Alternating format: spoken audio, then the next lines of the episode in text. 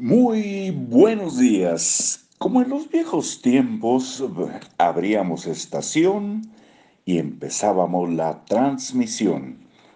Solo que en aquellos tiempos la única diferencia, pequeña diferencia, es que era a las 6 de la mañana.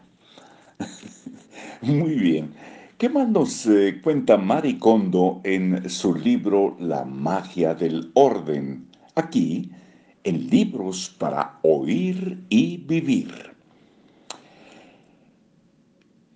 Esta actitud acelera la toma de decisiones en la etapa de almacenamiento y elimina dudas sobre el proceso entero de manera que todo fluye con más facilidad.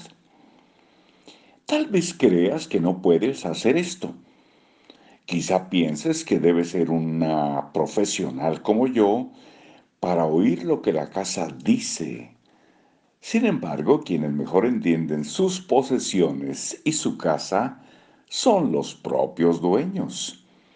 A medida que avanzamos en las lecciones, mis clientes ven con claridad lo que necesitan desechar y qué lugar le corresponde naturalmente a cada cosa y así el trabajo de organización transcurre con fluidez y rapidez. Hay una estrategia a prueba de errores para afinar tu sentido de lo que necesitas y del lugar que le corresponde a tus cosas. Saluda a tu casa cada vez que llegues. Mm, a ver, me perdí de la línea. Es la primera tarea que encargo a mis clientes en mis clases particulares. Tal como saludarías a tu familia o a tu mascota, dile a tu casa, hola, ya he llegado, cada vez que vuelvas. Si olvidas hacerlo cuando entres, entonces recuerda decirle, gracias por darme cobijo. Si le da vergüenza decir esto en voz alta, está bien decirlo con la mente. Si haces esto repetidamente, empezarás a sentir que tu casa responde cuando llegas. Sentirás su placer como una brisa suave. Entonces, poco a poco, serás capaz de sentir dónde quiere que organices y dónde poner cosas. Mantén un diálogo con tu casa mientras organizas. Sé que esto parece poco práctico, pero si ignoras esto sentirás que tu trabajo no avanza con la misma facilidad. En esencia, organizar debería ser el acto de restaurar el equilibrio entre la gente, sus posesiones y la casa donde viven. Sin embargo, los enfoques convencionales de la organización apuntan a la relación entre la gente y sus pertenencias y no ponen atención a su vivienda.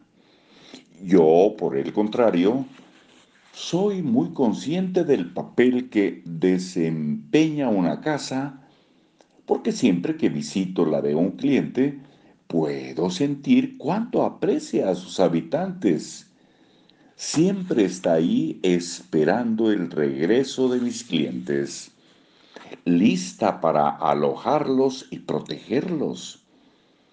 No importa lo cansados que estén tras un largo día de trabajo. Ahí está para refrescarlos y aliviarlos. Cuando no sienten ganas de trabajar y vagan por la casa de cualquier manera, la casa los acepta tal como son. No encontrarás a nadie más generoso y hospitalario.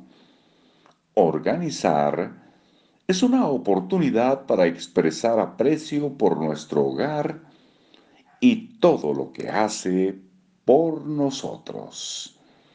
Mañana, el subtítulo Tus posesiones quieren ayudarte. Y a ver, antes de despedirnos, les diremos que nos faltan una, dos, tres, cuatro, cinco, 6, 7, ya con el eh, epílogo, 8, 8 hojas por leerles y entramos a Misión Emprender, los 70 hábitos de los emprendedores de éxito. Ojalá estén dispuestas, dispuestos a continuar aprendiendo aunque sea un poquito, pero para practicarlo en la vida, si no, no tiene sentido. Hasta luego.